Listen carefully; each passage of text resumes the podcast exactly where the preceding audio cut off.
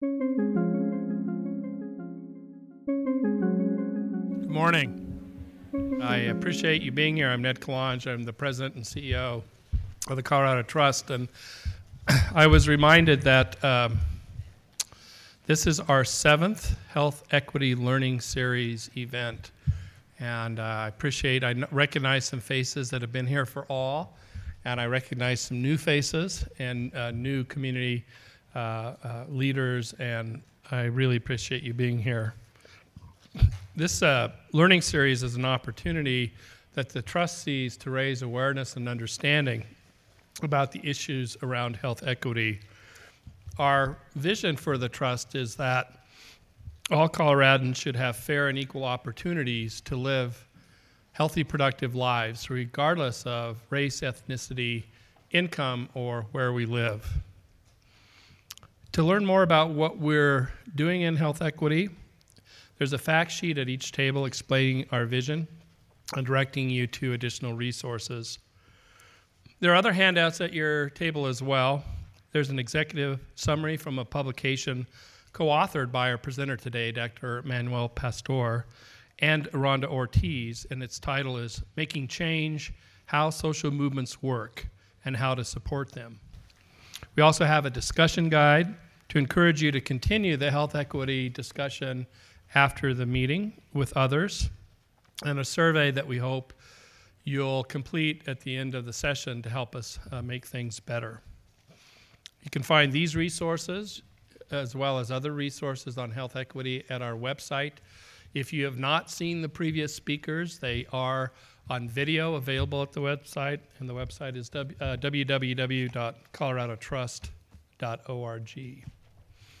I want to acknowledge our virtual participants.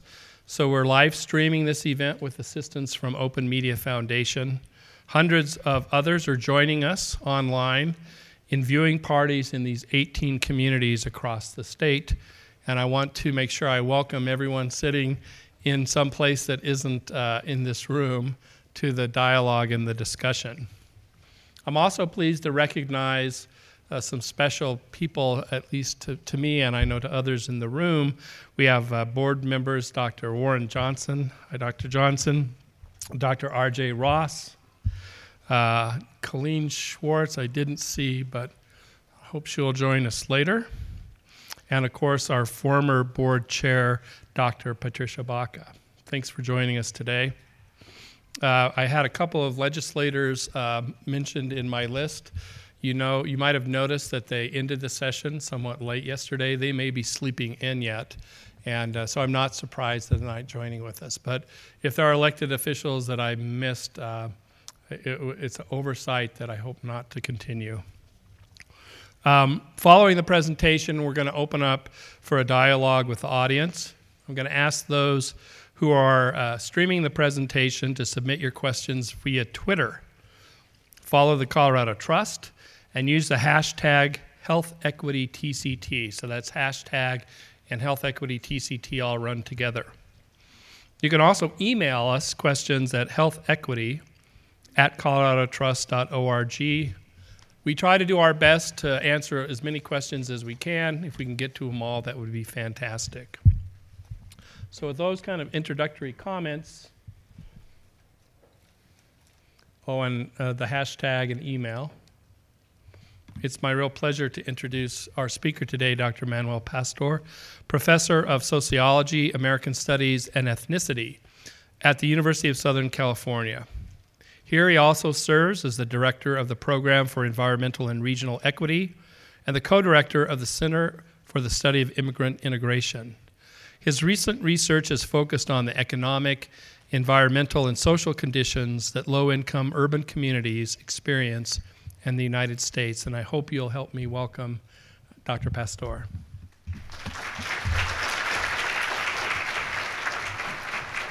So uh, I'm going to do this Oprah style and kind of walk around the room. Um, So great to be here. It's always wonderful to be in Colorado. Um, I seem to come to Denver frequently. Uh, when I got asked to come again for this event, I thought, what in the world can I talk about since I've come so often to talk about demographic change in Denver?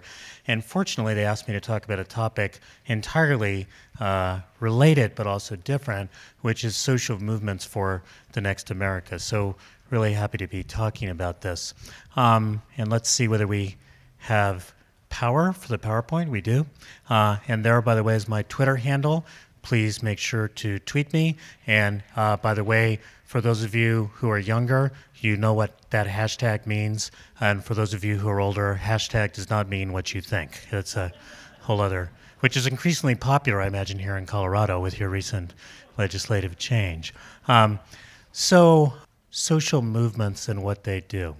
One of the reasons why movements for change are so important is because America itself is changing. The rapidly changing demography, increasing inequality in the United States, and the need to try to address this through lifting up a common narrative, a common story, and some broader vision about where the nation needs to head.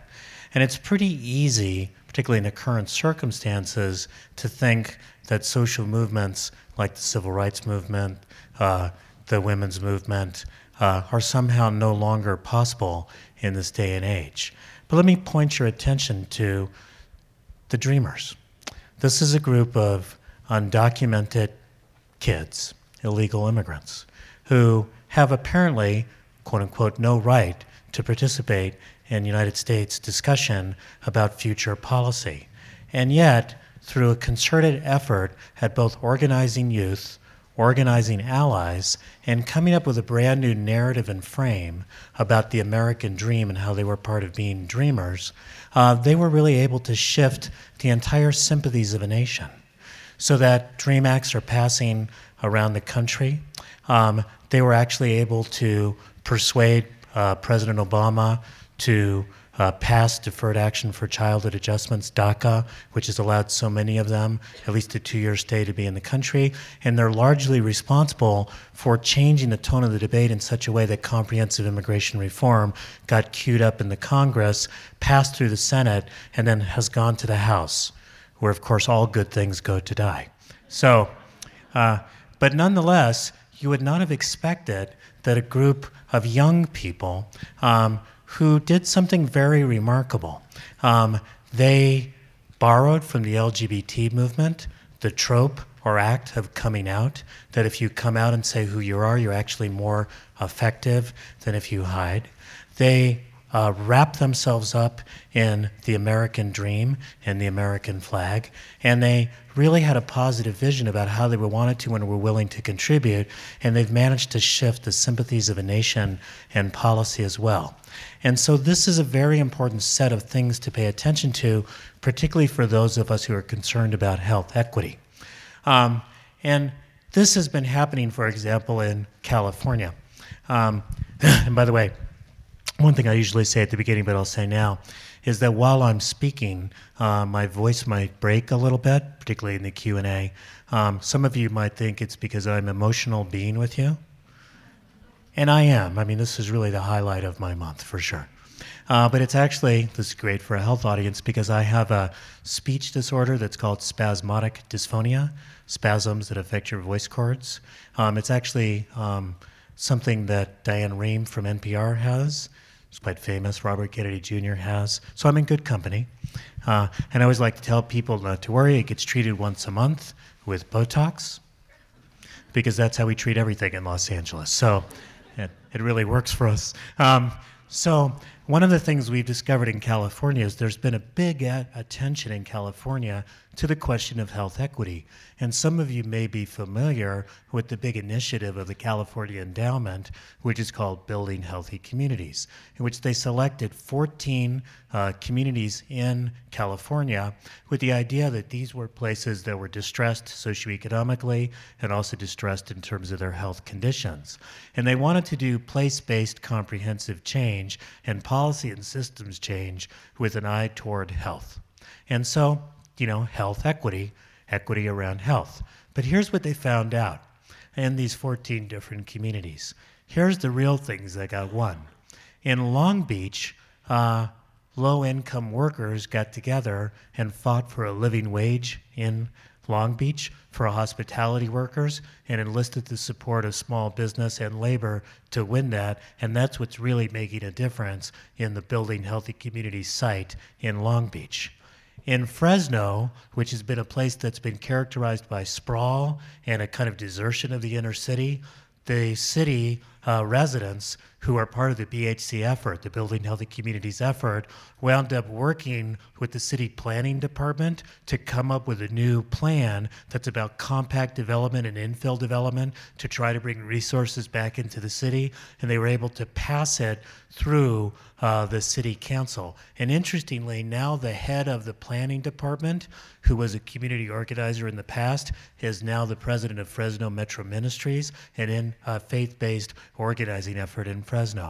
And across the 14 different sites, one of the things that they found out was really affecting youth health was the fact that young people get suspended from school for really modest infractions for having a defiant attitude, which is really a teacher's interpretation of what they're doing, or for being truant, which is very easy to be in Los Angeles if you've ever been there and driven in the traffic. It's very easy to be late to school, particularly if you're reliant on mass transportation.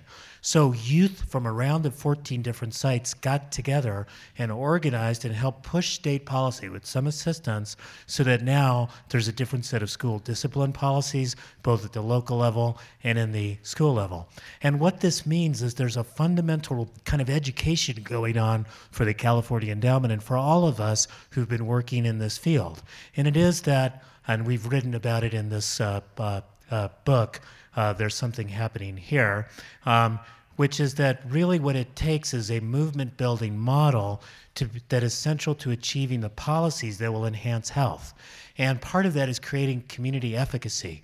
We know that if communities are more efficacious, if they feel more like they can actually change things, if they have that sense of resilience, that's associated with health, but it's also associated with changing the policies that affect health.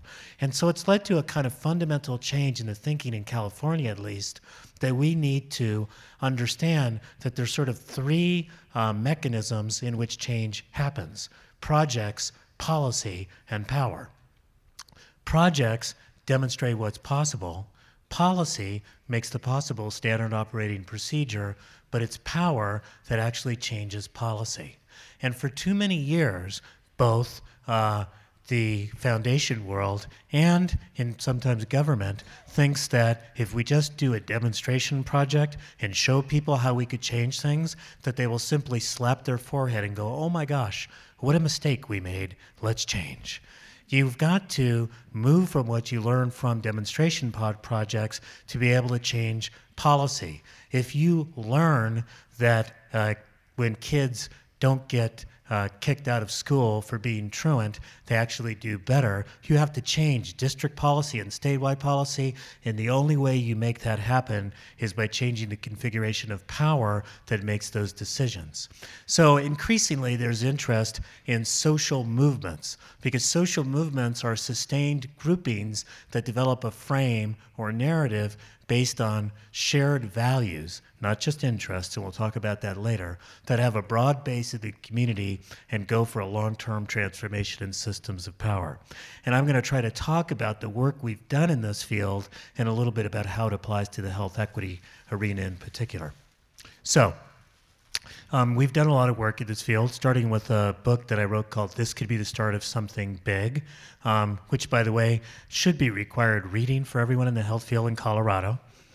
And I know that the Colorado Trust has committed to buying everyone here a copy, and also in the satellite. Don't we're not leaving you out. Um, and for those of you who are maybe not readers, not not to worry. It's about to be made into a major motion picture. I just negotiated the rights. It's great. I'm going to be portrayed by Antonio Banderas. I'm very excited. So we've been working on this project of looking at these social movements things, and the way that we got to it actually is interesting. Um, my I used to head a group called the Center for Justice, Tolerance, and Community at UC Santa Cruz, and I now run a research program called the Program for Environmental and Regional Equity at USC. And for the last 15, 20 years, I've actually been doing a lot of work with social movement organizations. And about five or seven years ago, someone said, Well, you've done work with them on issues of fairness in the labor market, on issues of environmental injustice, on issues of immigrant integration. Why don't you study how social movements work since you're close to them? And we decided that that made sense. And since then, we've done a series of reports that look at uh, how change gets made how youth leadership works to make change, uh, how groups can ally across difference to really build a bigger and better movement, uh, yeah, how things like the census can lead to people to be engaged in social movements, and then also uh, something I'll talk about at the end how to measure the effectiveness of social movements. Um, so, what have we found? How have we done the research, and what have we found? Um, so, the first thing is something that's un- unfortunately remarkably useless a review of the academic literature. Now, I don't want to bag at my fellow academics, but we have a tendency to use multisyllabic words to describe very simple principles, right? So there's a lot that's written on social movements, but a lot of it's pretty obscure. So we decided instead to take an approach of going to social movement leaders and asking them the question how do you build movements? What are the key lessons and the key elements, and how can we boil them down into essentially 10 elements of movement building? And that's what I'll talk about. We've actually also done something somewhat interesting in this research process, which has now involved interviews and, and conferences with about 300 plus movement leaders. Um, we write a report and the normal thing is you write a report, you debut it into the world, and you take a lot of credit for how brilliant you were for writing the report. Instead, what we do is we write a draft. We bring together movement leaders to comment on the draft, shift the direction of the draft, and then we present the final draft we are usually presenting it with somebody from the immigrant rights movement, somebody from the labor movement, somebody from the environmental justice movement, somebody from the health movement, somebody from the food justice movement, so they can validate whether what we're saying is accurate or not. So, what that means in part is that this work that I am presenting is really wisdom that comes from this field. So there's a lot of theories that are out there about uh, movement theory and movement practice. Uh, the one that's probably the most important right now in the field is the most recent, which is called framing theory.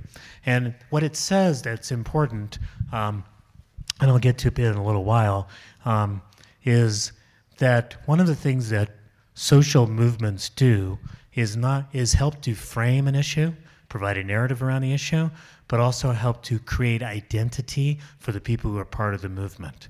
So the dreamers are not just about an issue, about uh, getting uh, the ability for people who came here undocumented as young children to be able to stay. They're actually creating an identity for themselves as dreamers, as activists, etc. And as it turns out, it has remarkable effects on their individual health and resilience. One of the things that we know is that, because there's a great study being done by a colleague called Veronica Terriquez at USC, is that young adults who have been through social movement training particularly young adults of color, are more resilient. When they get to college and they take that first test and they maybe don't do so well, they, yet they, there's two stories they can tell themselves. One story is, oh my God, I really shouldn't be here. I'm really a failure, etc. Or the other story they can tell is, you know what? I've been struggling against an educational system that has underserved me all my life. I come here with certain challenges that I've got to face, that I'm going to face them, and I'm going to face them with other people, and I'm going to make sure that I beat the odds, and I'm going to make sure that I change the odds for everybody else who's coming up. Those are two different stories, and a social movement gives you that second story. Does that make sense? So, um, there's a bunch about geography I'm going to get to in a second, but what I want to do is jump to what these kind of fundamental 10 elements. Because what we realized when we were doing the research is essentially that far more popular than academics is David Letterman. Right? And he's got a top 10 list, so we should have a top 10 list too. So I'm going to go through these, and you can think about them in three buckets kind of fundamental elements of movement building, tools about implementation, which I think are important to pay attention to, and uh, the, what, what we call scale, how it is that you kind of grow a movement, but also how you connect a movement um, across geographies. So let me go through those. The first thing that's really important um, is having a vision for a social movement that's much bigger than a particular policy. Van Jones, who was for a brief, like six months in the White House, uh, and is now on CNN Crossfire, used to have something called Green for All. He famously reminds us that when Martin Luther King led the March on Washington and he gave his famous speech, he didn't say, I have an issue. He said, I have a dream, right? Many of us have an issue. Our issue might be food justice, it might be the living wage, it might be uh, access for the undocumented to health care. But really, what animates that is a bigger dream about human dignity, capacity to participate. What does it mean to live in a democratic society where people can realize their potential? And so, a vision is very important, and a frame about that sets the terms of the debate. And why this is critical is because there's been a big shift in the organizing world from interest based organizing to values based organizing, from getting people together on their intersecting common interests, which is always important, but also getting people to understand their real values. Um, and we'll talk a little bit more about that later on. So, really important thing is having a vision and a frame. And I'll talk a bit about how this can apply to your work later. A second really important thing is to have an authentic base in key constituencies. You know, you hear many people say that they have a movement when really all they have is a Twitter handle, right? And maybe a long email list or something. So movements are not thin, movements are thick. They actually have a base in community, and there's the kind of one on one relationship building, the house meetings, the organizing that actually brings people along uh, to be part of it. And the other thing that's really key about social movements is that they're continually developing leaders out of that base rather than simply having leaders who are pre assigned. The most important thing is to really develop those new leaders so that communities are speaking for themselves. The third kind of fundamental element here is what uh, we think of as a commitment to the long haul. You know, uh, social movements are not episodic. Um, and they're not, you know, again, about an issue. Rosa Parks was not trying to get a better bus, right? She was trying to break down, eventually, the walls of discrimination. And it took an arc of organizing, you know, for 10, 20, 30, 40 years, depending on how you count it, to be able to change things. When you think about what the LGBT movement has been doing about marriage equality, some really important things have happened there. One is it was a long arc. Second was they began to shift the direction to appeal to people's values, right? Around if you really value family, you should value anybody who wants to form a family and become part of a family. And how can you reject people from a family by virtue of their uh, preferences with regard to their sexual orientation. So, social movements are not episodic and they're very different than coalitions. Many of you might be involved in coalitions. I'll give you one that's one of my favorite. Um, there's a coalition out there to end the embargo, trade embargo on Cuba. Okay? And it consists of farmers in Iowa who want to sell stuff to Cuba, uh, consists of other business people who want to sell stuff um, it consists of lefty radicals, right, who love Cuba and want to be able to go there easily, right? Uh, and it consists of people who want to buy old cars from Cuba and sell them in the United States, right? That's a coalition. They all agree on that one policy, right? But if they ever won it, they'd break apart because they don't have a shared vision or values for the future. That's what distinguishes a movement. We do a lot of coalition building, we don't do a lot of movement building. Um, the fourth thing I think here um, and this is uh, a little bit uh, tough. And by the way, I want you to think about one thing. We went through a discipline when we set up these 10 elements, because you'll see me switching to this in just a second. And the discipline was this set of categories has to explain not just social movements that progressives might like, things about immigrant rights or worker justice, et cetera. It has to be able to explain the single most important movement in the United States at least 10 years ago, and that's the evangelical right. right? Which had a big vision, right? Rooted in their values, right? They had an authentic base in the church community, and they had a very patient uh, strategy about how to build power over time and exercise uh, voice in the electoral cycle. So if you think about all these factors, they're not meant to explain just one end of the ideological spectrum. They're meant to describe what it means to build a movement. And this gets to this because if you're building a movement, you generally have to have an underlying economic model. I know you don't think about that sometimes, but it's actually really important. The reason is, is that movements are generally about redistributing resources from one group to another. And if that will wind up killing the economy, people won't go for it, right? So when the evangelical, well, actually more the business right, said if we cut taxes, which looks like it's redistributing income to the top, it's actually going to grow the economy. Um, it, you may not agree with that model, but it was an economic model they had, and they spent a lot of money trying to develop it. By the way, some of you may know that the uh, House Republicans commissioned a study on tax cuts and economic growth in the United States, and from the Congressional Research Service, and it came out saying that there was no effect of tax cuts on economic growth in the United States. So the House Republicans uh, suppressed the study, prevented it from being released, and then somebody filed a Freedom of Information Act request, and it's come back out into the public. Just an interesting aside. Um, but for those of you who are, I mean, one of the key things that's been an argument, for example, around the expansion of healthcare is that it's economically rational, right? Not just that it's going to redistribute resources so that low income people can get health care, but that somehow that it's economically rational. It makes for a more vibrant economy too. Element number five is the need to have a vision of government and governance. And one thing I think that's important about social movements is that they tend to have a theory of what the government can do uh, and an idea of the government as being needing to step up to be a tool of change and a full expression of democracy. The sixth thing that's become increasingly important for movements is for them to have a scaffold of solid research. So, one of the things, one of the most successful movements uh, in the United States, one that's led to these increases in the minimum wage in states, and now with the discussion at national level, has been the living wage movement. And behind every living wage campaign was a research study looking at whether or not it would impact the government. The Dreamers, they wound up commissioning 200 legal professors, law professors, to write a brief talking about why Obama could actually do deferred action for childhood adjustment and it would be constitutional. And when they did it, it passed constitutional muster. It had a scaffold of solid research.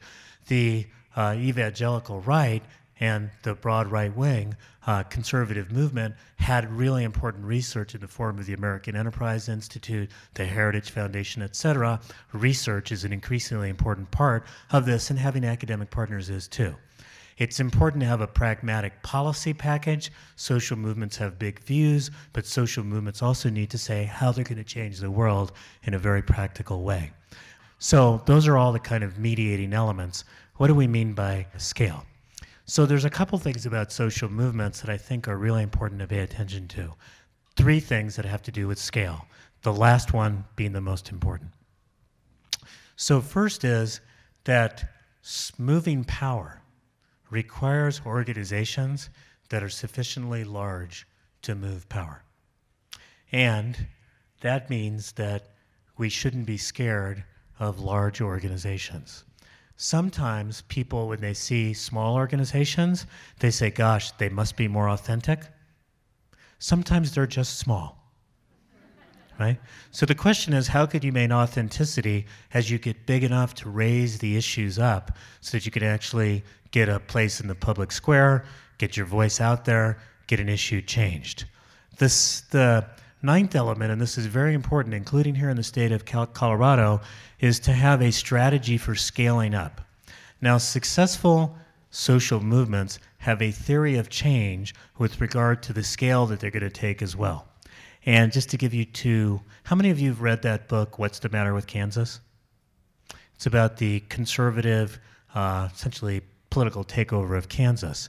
And what's interesting about it is if you read the book carefully, people first ran for the school board, then they ran for the city council, then they ran for county government, then they started running for the state. And then what grew out of Kansas became a conservative movement that was more powerful in the Midwest and then more powerful nationally.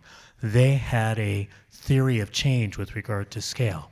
The people who've moved the wage debate in the nation up to the national level, they have moved it by doing living wage campaigns, community benefits agreements, minimum wages at the state level in various different kinds of places.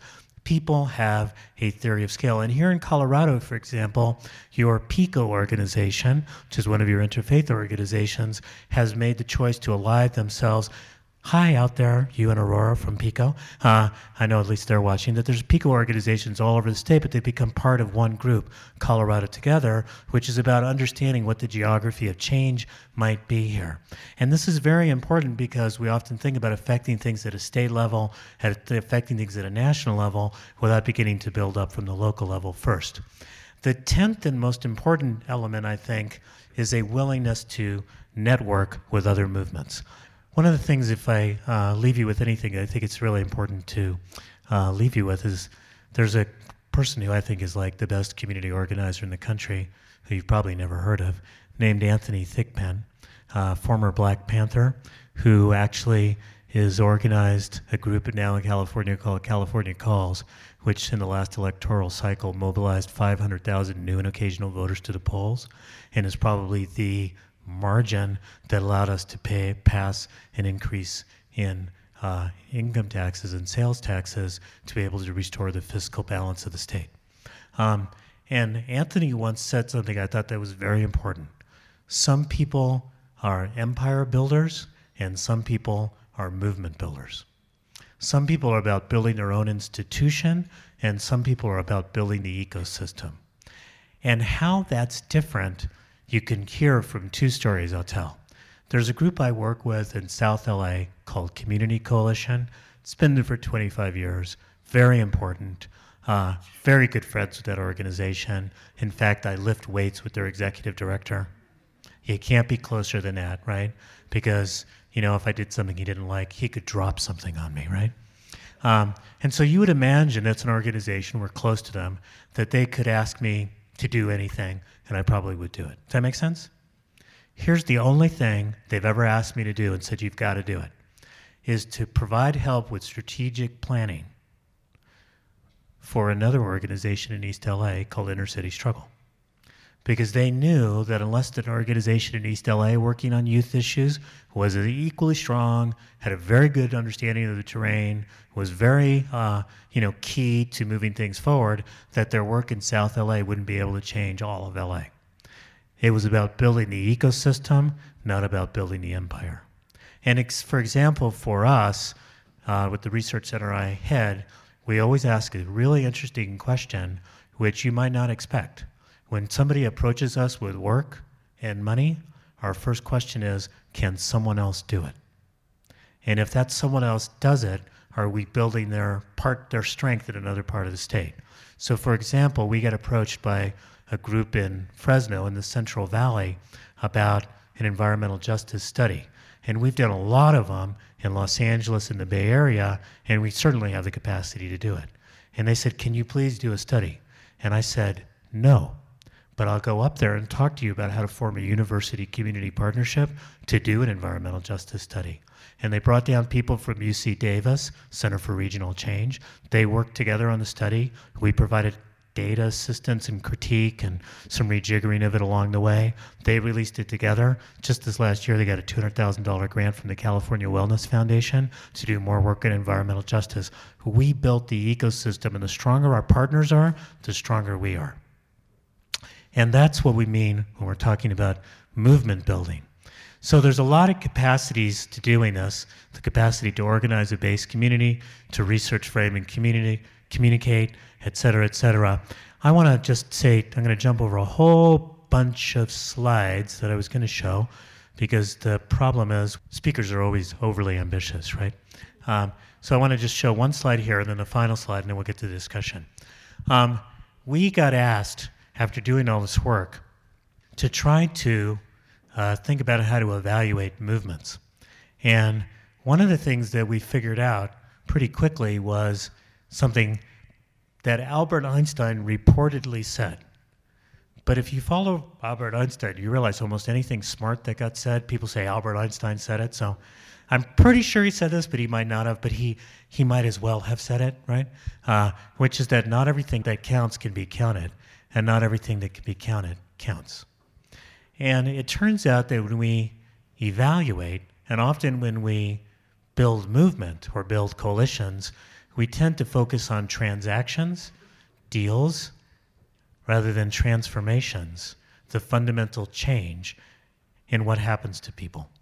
So we ask the question how many people did you bring to a meeting, not how many leaders did you develop?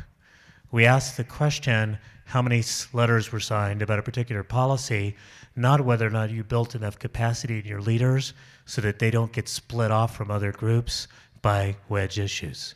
We focus on transactions, not on transformations. And if you really want to build a movement, it is really fundamentally about transformation. I can give you one example about how that's different, then I'll go to my last slide. Um, I do a lot of work on bringing together African Americans and immigrants. Very important work in Los Angeles, important work here too, but particularly at LA. And there's two approaches to that. One is an interest based approach, which says something like, huh, I wonder how we can persuade black people to support comprehensive immigration reform. Or I wonder how we can get Latinos to support an issue that's important to African Americans. There's another approach, and the other approach is to ask the question if you're working in an, immig- in an immigrant community, how can we teach people the importance of the African American struggle for civil rights and human rights in the United States, and how that is the bedrock for any struggle for social justice in the United States. And because it's the bedrock, those are the alliances that need to be formed. That is not transactional, that's transformational. And when you're working in an African American community, how many of you have read the book, The Warmth of Other Suns, which is about the great migration from the South? All you got to do is hand that book out. And people say, oh, yeah, we were that too when we moved from the South. And working on transformational organizing rather than transactional organizing is exactly kind of consistent with values based organizing versus interest based organizing. So, jumping over all this and to this dramatic and rather emotional last slide. Um, so, what do movements need to do, particularly around health equity? The first thing is stress the inside game and the outside game a lot of what I've talked about is kind of building power on the outside.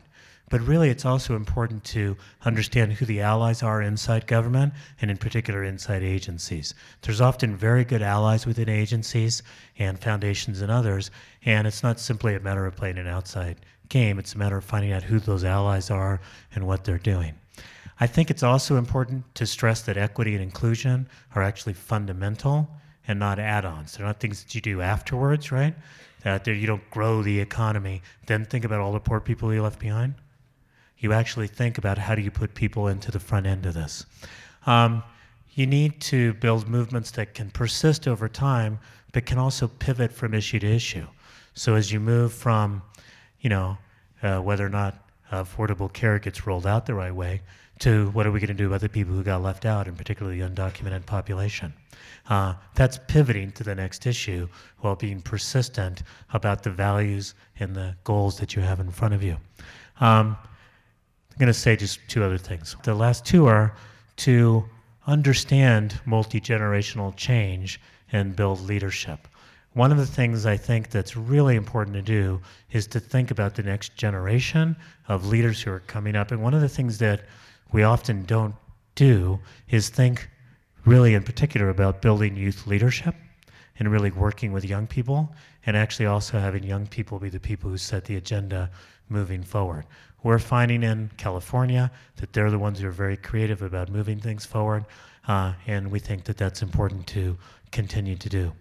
The last thing I'll say is that uh, we need to, in building movements that really bring people together across different communities, across different constituencies, and across different sectors, begin to practice a very different kind of leadership, a sort of leadership that has not been very typical in the highly polarized, highly sorted America we've become. I used to run a program called Summer Institute Social Change Across Borders at the University of California, Santa Cruz, about 15 years ago, that brought together community organizers from Latin America with community organizers from Latino communities in the United States to think about issues of transnational organizing. And at the end of one of those meetings, an organizer from Sinaloa, Mexico, Victor Quintana, said, You know, there's only two kind of leaders in this world leaders who play the game of chess and leaders who play the game, the jigsaw puzzle. And like you, we were looking at him going, What the hell do you mean? And what Victor said was, Well, in chess, there's only two colors black and white. In the jigsaw puzzle, there's many different colors, and in fact, a single piece can be multi-hued. In chess, some pieces are far more powerful than others. You are really bummed out when you lose your queen, particularly to a pawn. In the jigsaw puzzle, every piece is important because you know that feeling of frustration when you get to the end and just a few are not there, and you know it's your children, right? In chess, you literally move ahead by knocking somebody down and off their territory. You gentrify them. In the jigsaw puzzle, you make progress by fitting the pieces together so seamlessly that you don't know where one ends and another begins. In chess, the object is to win. In the jigsaw puzzle, the object is to complete the tapestry. We've been playing way too much chess and not enough jigsaw puzzle. We're playing it in the country as a whole, between the right and the left, uh, between city and suburb, between one generation and another generation. But because of that, we often wind up practicing a politics that ourselves, that's more the politics of chess and victory over others than the policy of the jigsaw puzzle and recognizing our common fate. If there's one simple admonition, movement building, it's about the jigsaw puzzle. Thanks.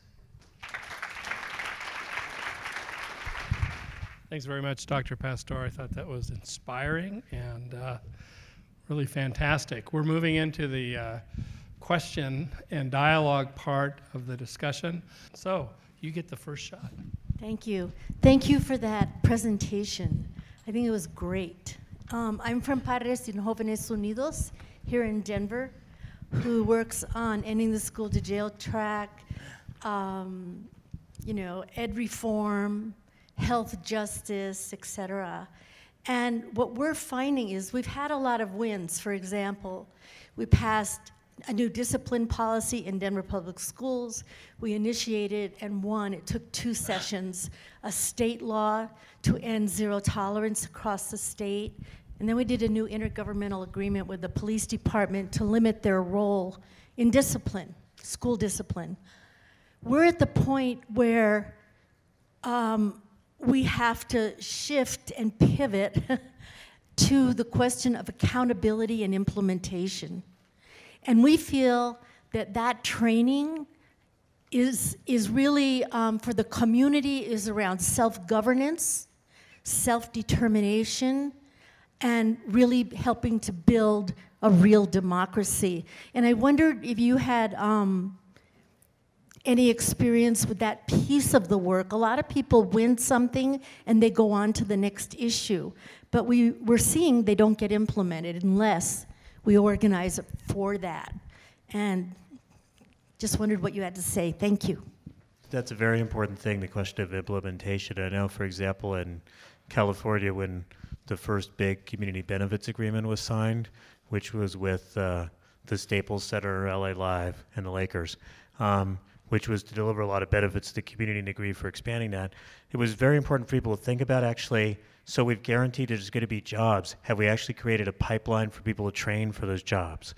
And they wound up setting it up the, with partnerships with the community colleges. Um, we worked in Los Angeles on getting a policy to retrofit municipal buildings, but couple that with a policy to train young African Americans and Latinos through the unions and the apprenticeship programs uh, to be able to be, take at least some of those jobs as they come forward. And we're right now in the midst of uh, California passed um, the uh, a driver's license bill so that undocumented could get uh, licenses to be able to drive, uh, which will make California a safer place. It'll help the economy. Uh, and it'll actually probably help with school truancy because people will be able to get to school on time. So many good things about it. So we're working with the Los Angeles Police Department on how do you roll it out in a way so people are not scared to get the license, uh, that they understand that they'll be okay, and that the police know how to not sort of send people to uh, ICE as a result. So I, I think that we often leave off the implementation thing, and you're right, you actually need a lot of community capacity to do that. And that's in part why I made the mention of organizations that are, are sufficiently big, right, to be able to do that. And by the way, I've heard of your organization before. You guys are doing great work. If I could, uh, Professor Don Mares, I'm a member of the Board of Trustees of the uh, Colorado Trust. I also run the MHA affiliate here, Mental Health America affiliate in Colorado. And probably most importantly, my son is a recent graduate of Southern Cal, so fight on uh, last year. But uh, I, I, wondered if you'd comment on something. I, I, thought one of the most powerful things you said uh, to me was the impact of organizing on young people and how they react to adversity when they're in college, which I assume uh, it, it, would translate to greater um, sort of resilience. I mean, what is the, I, I, found that very powerful. It feels like it almost is, uh, in some way, a, uh, a, a way to help in some of our communities, Latino, African American, wherever, where there's not family role models as, as much. Uh, whether that concept has an application broader, uh, in a broader way, because it just feels like it could be a very powerful um, kind of lesson that you've learned that could have a broader application. But I'd be curious what your, uh, your thought is on that. Yeah, you know, um, so I, th- I think it's a very important thing, and it gets, helps me lift up one of the generational things that was kind of went very quickly through. I think a lot of people, I'm 57 years old, so a lot of people my age, uh, you look younger, but you've got equally gray hair. Uh, so, way to go, brother. Uh, so these are we uh, we say we we've earned our canas, we've earned our gray hairs. Um, but one of the things I think people of my generation coming through who are like the first Latino or the first African American was there may not have been a lot of role models. So we had a kind of almost self inoculation to be able to get through circumstances where people never expected you. I mean, I went to, uh, I was in high school and was not tracked for college. There was a surprise when I went to college, at least to the college counselors. I went to the university, I wasn't tracked for graduate school. I went to graduate school, I wasn't tracked for a research university. I'm a full professor at the University of Southern California. I could have flunked your kid. So, but instead I gave him an A. So, uh, so, but I think a lot of us who go through, we have a, almost like a kind of confidence that who knows where it came from, family, et cetera, et cetera.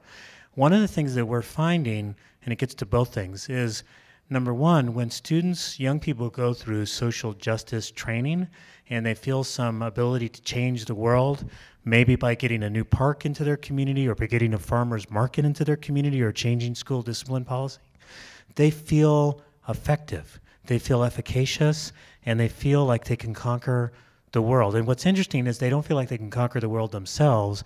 They feel like they can conquer the world by uniting with other people to change things.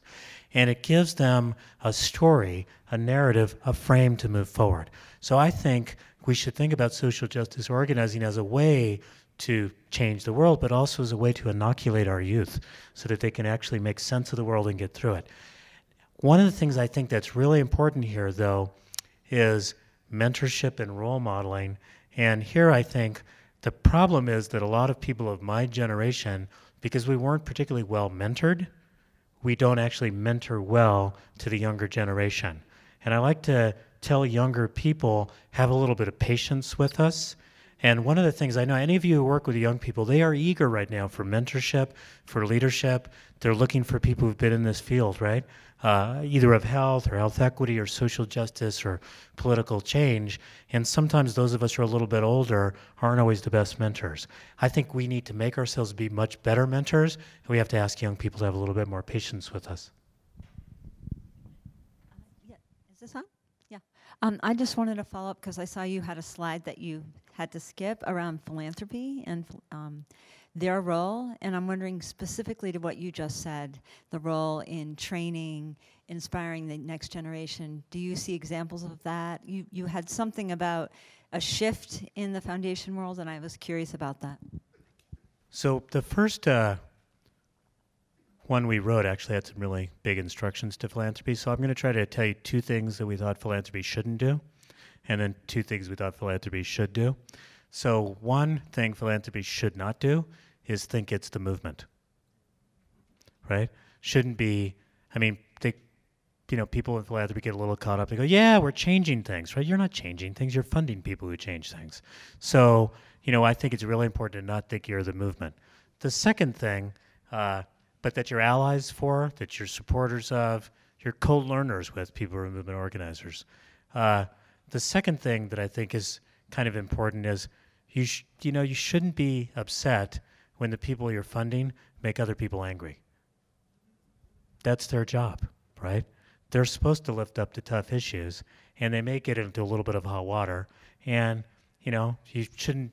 You should uh, have an expectation that that might be the case. And just to give you an example from a different uh, world about that, um, I was part when I was at Occidental College before at USC. We ran something called the Multicultural Summer Institute, which brought in kids, uh, largely African American and Latino, but we also brought in white kids from rural environments who are going to be culturally freaked out by Los Angeles, right? And put them into a five week program what was called a bridge program uh, before they got into the university. Uh, except there was one thing that two things that were unique about this bridge program. It was really oriented around social justice, right? And the second was it was actually harder than a college. Our expression was we beat you up in a supportive setting. Um, and those students who were disproportionately students of color and often low income actually had a higher graduation rate than regular than the other college students who were not them in the college. They had a higher five year graduation rate. So we were very proud of that. But I remember one day walking into the administration building, and the administration building had been occupied by a lot of graduates of this program who were protesting something. And the director of admissions came up and hugged me and said, We admitted these students and we trained them. And she was so proud, right? So I think that we need to understand that these people that you fund who are supposed to make trouble will make trouble. The the, the things I think that foundations uh, can do uh, is to uh, stick with people over the long term, to understand that this stuff takes some time to try to figure out the people that you want to bet on or the organizations you want to bet on, and then allow them to do that. That's what venture capital does with firms. That's what we ought to be doing with organizations uh, as well. And then I, I think the other thing is that you know, if these admonitions get followed, there's actually uh, a big role for foundations who are often asking their grantees to collaborate to collaborate as well, right? So why ask for 10 different theories of change? One small organization is going to have a real tough time doing all of that, right? Why not figure out if there's a big kind of change that you're thinking about? Why not kind of collaborate amongst the foundations.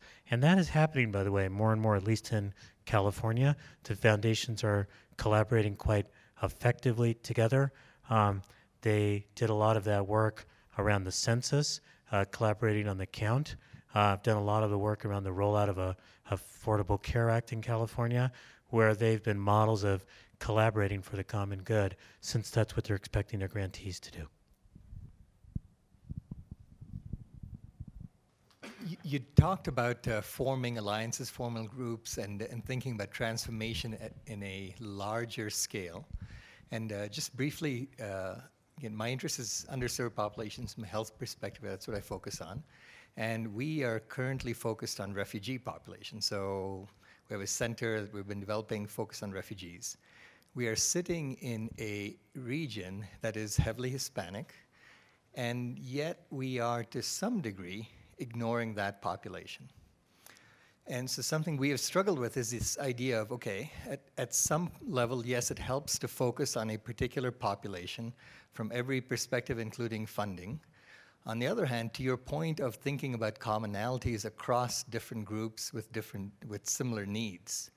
And I must say, so your, your talk makes me think harder about how we've approached it and whether we should be thinking more broadly or no? Strategically, yes, you have to keep it narrow.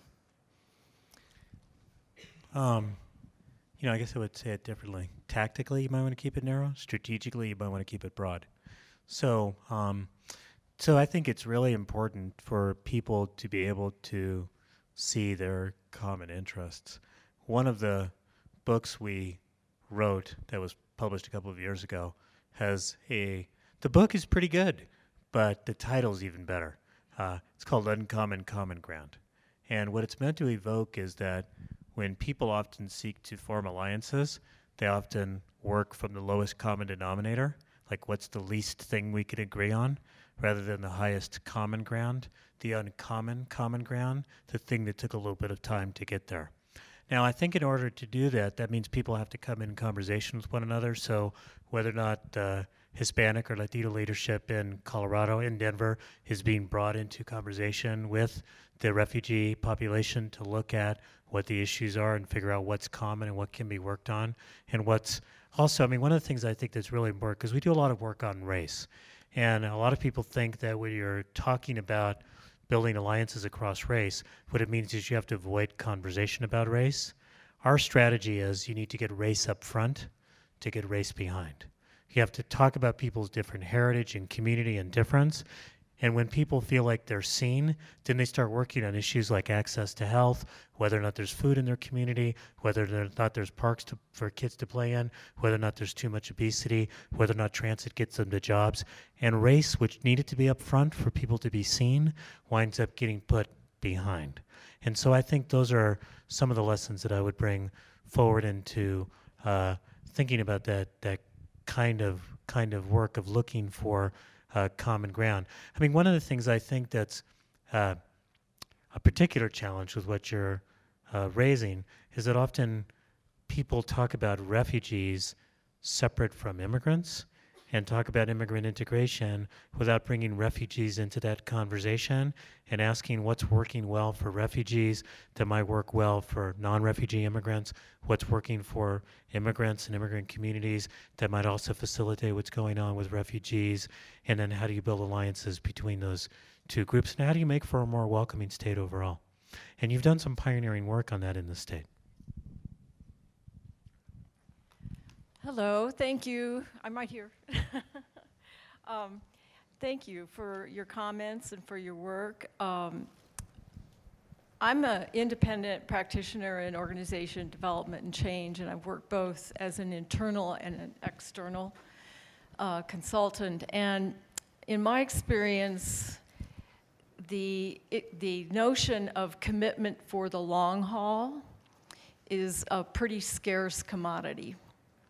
And um, I'm, I'm really curious about how, in a, a culture that rewards the immediate, uh, that encourages like a one, a one bang kind of um, approach, can really begin to make this shift to realizing that a lot of the things that really matter do take time. So, I mean, let me say a word about my way to it, um, and then uh, maybe a different path to get there. So, um, you know, I cut my teeth on this community work um, when I uh, had been involved in community stuff, but in the late 1980s, um, as an academic, I got involved in a campaign led by an interfaith group, the Industrial Areas Foundation in Southern California to raise the minimum wage. It was called the Campaign for a Moral Minimum Wage. And what was interesting about that campaign was it won, and we got an increase in the minimum wage, and it transferred $4 billion of income to low income people in the first couple of years. Uh, but I learned something very fundamental from it, which was that, you know, I like to think that my ideas had made the difference, but it turned out that I you know, was asked to train their leadership and then testify by why increasing the minimum wage would be a good idea. And uh, it turned out that uh, what the people who were the organizers and leaders of this community figured out was that when you increase the minimum wage, what do people do with it? Spend it. And because they're low income, what do they spend it on? Food, right? So they went to the head of the grocery store association and asked him to, spe- to uh, support an increase in the minimum wage. And uh, he said he couldn't do it because, you know, that's anti capitalist, right? the minimum wage. And they said, fine, we're going to shop at your store tomorrow. And he said, well, what kind of threat is that? So the next day they showed up at his store and they shopped with pennies. Have you ever been in line when somebody's doing that? They jammed up his store for a day. People in South LA still remember this. And the next morning, the head of the Grocery Store Association came out in favor of an increase in the minimum wage. And what I learned from that was that organizing mattered to change policy. And I'll get to the long term here in a second. So after that bit of an epiphany, I applied for and got a uh, Kellogg Fellowship, uh, which was something that was around uh, the, about 20 years ago, and they used to choose 40 uh, youngish people and give you uh, some money and time off to pursue a project of your own choosing. I used to call it a MacArthur Award for people who weren't geniuses. and so I chose to do community organizing for three years around African American, Latino, and Asian Pacific Islander economic development in Los Angeles. And so I was part of this circle of people uh, who were kind of working on this issue. And then the LA civil unrest happened. And right after the LA civil unrest, many of us were running from meeting to meeting, thinking that if we just went to one other meeting, we'd actually change things. Have you ever done that? I mean, you might be doing that now, right? So, and in the, at the, the kind of middle of one of those meetings, a community organizer leaned back and said, you know what? There's an immediate need to think long term. And it hit us like a rock that, like, while people were talking about the economy changing over the long haul or the trade pact with Mexico or regional, we were thinking about inch by inch, sort of the little specific things or issue by issue. And I got to say, Los Angeles, which was once known uh, in the 1920s as the wicked city, because it was so anti labor, so anti progressive, uh, so opposed to any kind of change, and so disempowering of African Americans and Latinos, really frozen out of the political system, which has become a place where, you know, there's movements around organizing janitors, and there's a vibrant movement around environmental justice, and there's a vibrant movement around school reform and school discipline, and a vibrant movement around food justice and farmers markets popping up in poor communities because people are seeing it as part of a long term process to making a better city realize its potential and promise. I wish to God that you don't have to have a riot to understand that. Um, but we need an epiphany. And the epiphany is that we are really in this together for the long haul. And I, I think what's really, I think epiphany is underrated.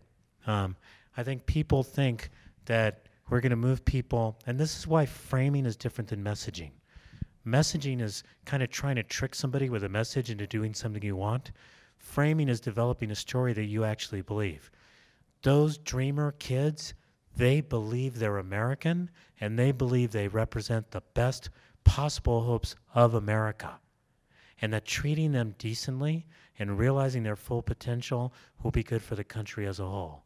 The LGBT folks who are working around marriage equality are saying we are human beings too, and we deserve the full measure of dignity for ourselves and our children. They are embracing something bigger, longer, and more unified. Whatever the epiphany is that moves us there, we actually need to be in the business of producing it. So, Dr. Pastor, if I could uh, ask a question, I look around the room and I see a lot of my colleagues in the nonprofit world, people who belong to organizations that I would say have not traditionally or historically engaged in social movement or social movement building. So, how does an organization who is in service delivery or advocacy outside a social movement, how do they start in a social movement activity or how do they become part of one? How, what's your advice? So um, there's some general advice, but just to give one simple, I mean, uh, lesson is that uh, that one of the reports I talked about beyond the count was kind of interesting because what we did was looked at how uh, the opportunity of the census count was used as an opportunity to bring together nonprofits that serve populations that wanted them to be counted with social movement organizations that also wanted them to be counted for electoral reasons, right? So they were able to come together around those common interests. And, you know, two things happened. One is that the nonprofits kind of began. And by the way, getting people organized for the count is a lot like organizing to change policy. You have to go and talk to people about this activity. It's a campaign that's time limited with a very specific focus. You could, it's got pretty measurable about whether you did it or not, right? And you can actually only really improve the count by knowing where the communities are that are going to be undercounted and doing the organizing to bring them to. So they coupled some high tech stuff and mapping to figure out where the hard to count census tracts were with nonprofit agencies that were very eager to make sure these populations got counted for the purposes of getting funds to them with community organizers.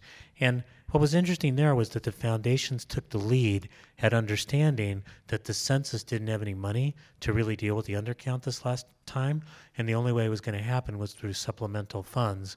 And it created a platform for nonprofits and community organizers to actually get together for the nonprofits to recognize what the organizers were doing, and then also for the uh, organizers to recognize the importance of service delivery, which is sometimes looked down upon as well. But of course, that's part of the implementation thing that you were talking about as well. So, creating opportunities for conversation. I would not suggest that nonprofits jump into organizing themselves. I would suggest that they look for those organize, organizations that are already doing this and look to partner up on things and then see whether it makes sense for them. One of the things that we've seen over time is that some nonprofits are developing their sort of community, they're developing a community organizer position. Uh, that's part of what they do in order to get more clientele in. Or they're uh, doing, there's a great group uh, in Los Angeles called the Asian, called Advancing Justice Los Angeles. They're more well known as the Asian Pacific American Legal Center, but they're remarkable because there's four Asian organizations around the country. They've all submerged their identity under one term, Advancing Justice, Los Angeles, Chicago, New York, San Francisco, so they can be branded nationally, so they can scale from their cities to the nation. And here's one thing that Advancing Justice LA has realized is they've got all these people coming in for services in dealing with immigration and naturalization services, but they haven't done a concerted effort to get them to naturalize. And in the process of doing that, providing them with education around the issues, connecting them up with community organizing, community advocacy, et cetera, and they're beginning to couple organizing opportunities with the delivery of actual services. You're also seeing that, I mean, that's been at least in California, I don't know how you guys did it, but it's a lot of community organizing groups that did a lot of the education around the Affordable Care Act and how to sign up for it and the Medicaid expansion. And that's creating other sets of ties between community health clinics and community organizing groups. So creating those opportunities to talk together, to campaign together, to learn from each other. So thanks, Manuel, for your presentation. Um, and I wanted to ask a question about framing again. And so um, the question is, can framing be too large? And are there risks in that? And the reason I ask that is because what intrigues me lately is this, this conversation we're having about income uh, inequality and kind of the converging working families. Um, and so it seems to me that for immigrant rights, and in particular for refugees, um, the notion that we plunk refugees down into working family, into working poor. They struggle with um, health care. They struggle with um, affordable daycare and childcare. They struggle with housing being outrageously expensive. So can we bundle a lot of the different groups, immigrants, healthcare access, into kind of this movement around working poor, income inequality, or is it too large? What a great question. Um, so First, do you know what the number one best selling book in the country is right now? Capital by Thomas Piketty. It's a 776 page book about economics, translated from the original French. Not well.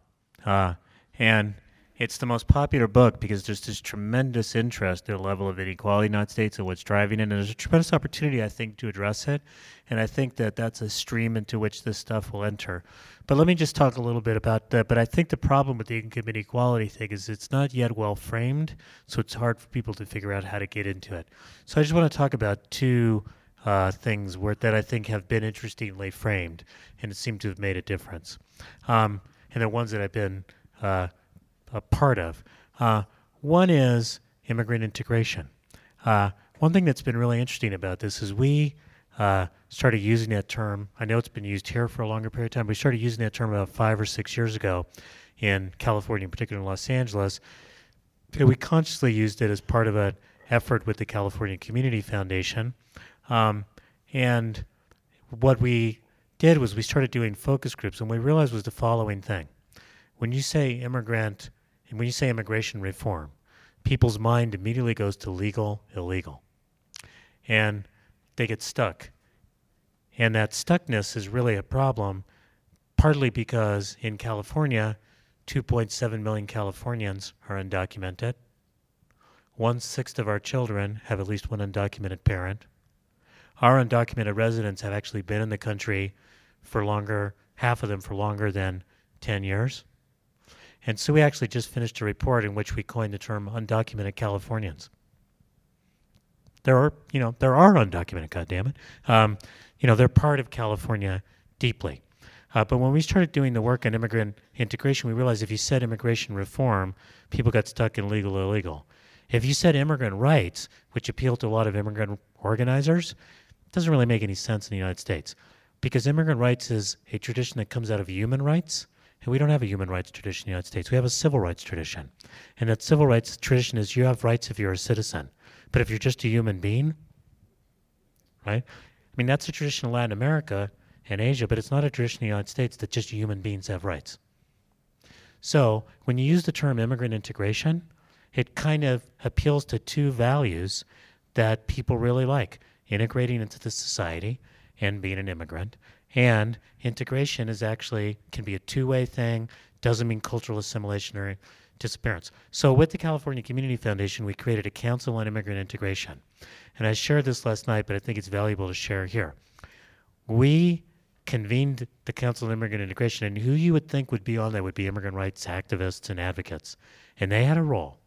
But we also had the Chamber of Commerce, the LA Police Department, the LA Sheriff's Department, educational leaders, uh, black leaders, people leaders in the educational community, because immigrant integration is about all of us. And as a- the first thing I asked people to do on the first day, before they came back for the next meeting three months later, is to go out and have lunch or breakfast with somebody they didn't know. And the guy from the chamber went out with the head of the largest uh, immigrant rights group in Los Angeles. Three years later, Los Angeles Chamber of Commerce came out in favor of the California Dream Act. And one of their top three legislative priorities when they went to Congress to lobby, because they go once a year, was comprehensive immigration reform. And the head of the immigrant rights group is now serving on a committee of the chamber, all under this frame of immigrant integration and why it's actually good for all of us. So I think there's real power to framing things. And I think the struggle now is to frame things about what does it mean to have a more equitable America. And what I think is rough about the income inequality framing is it drives us to look at the distributional issues alone. And here's what I want to say is I think a little bit different about the immigrant integration frame uh, and also the dreamer frame that we need to borrow here. And it is that, and this is actually common sense. If you think about it, um, if you run a business, you know that your business is more successful if you treat your workers right, if you treat your consumers right, if you treat your suppliers right, your business will be more successful in the long haul. So, why in the world do we think that if we run an economy which essentially mistreats those at the bottom and over rewards those at the top, that we're somehow going to have an economy that works in the long haul? And is there any coincidence that the peak of income inequality last peak was 1928, the year before the Great Depression. The last peak was 2007, the year before the Great Recession. And we haven't done very well as an unequal society. And it's incredibly critical that we deal with it now because if this level of income inequality and racial inequality gets channeled into the future, given the changing demographics, we won't have a more productive United States economy and society moving forward. And to me, the issue around income inequality is not just that it's unfair. It is. It's that it's actually bad for everyone. It causes huge amounts of social distance. It leaves the next generation underprepared for the future. It leaves us underinvesting in their future. And it creates a situation in which we're scrambling against one another rather than figuring out how to grow together. That's the kind of framing that I think is not there yet. And it's not going to be around income inequality. It's going to be about how addressing equitable opportunity is actually going to drive a better America. You could end there, or if there's some other inspirational closing comment you'd like to make, this might be the time. Thank you.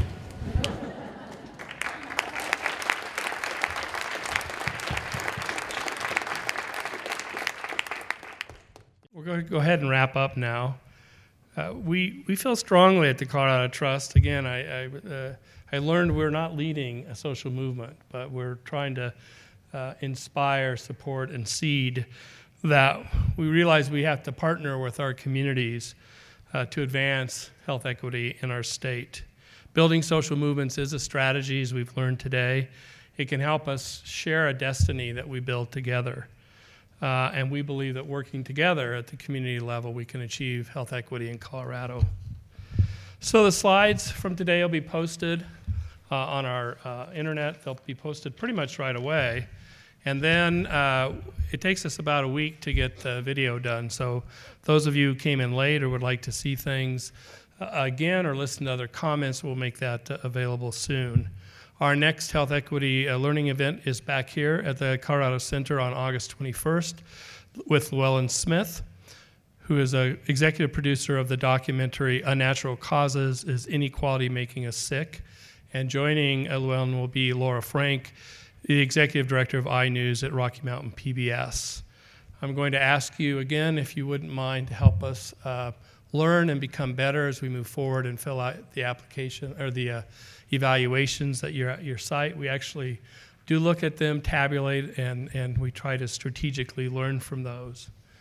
And finally, I have to point out that um, this is truly a team effort to bring these events together from the, uh, the wisdom and direction of our trustees uh, to the staff that I have the privilege of working with every day and their flawless execution of these events. I, I have to express uh, my presentation or my uh, uh, thanks to those groups because they help me look like I know what I'm doing.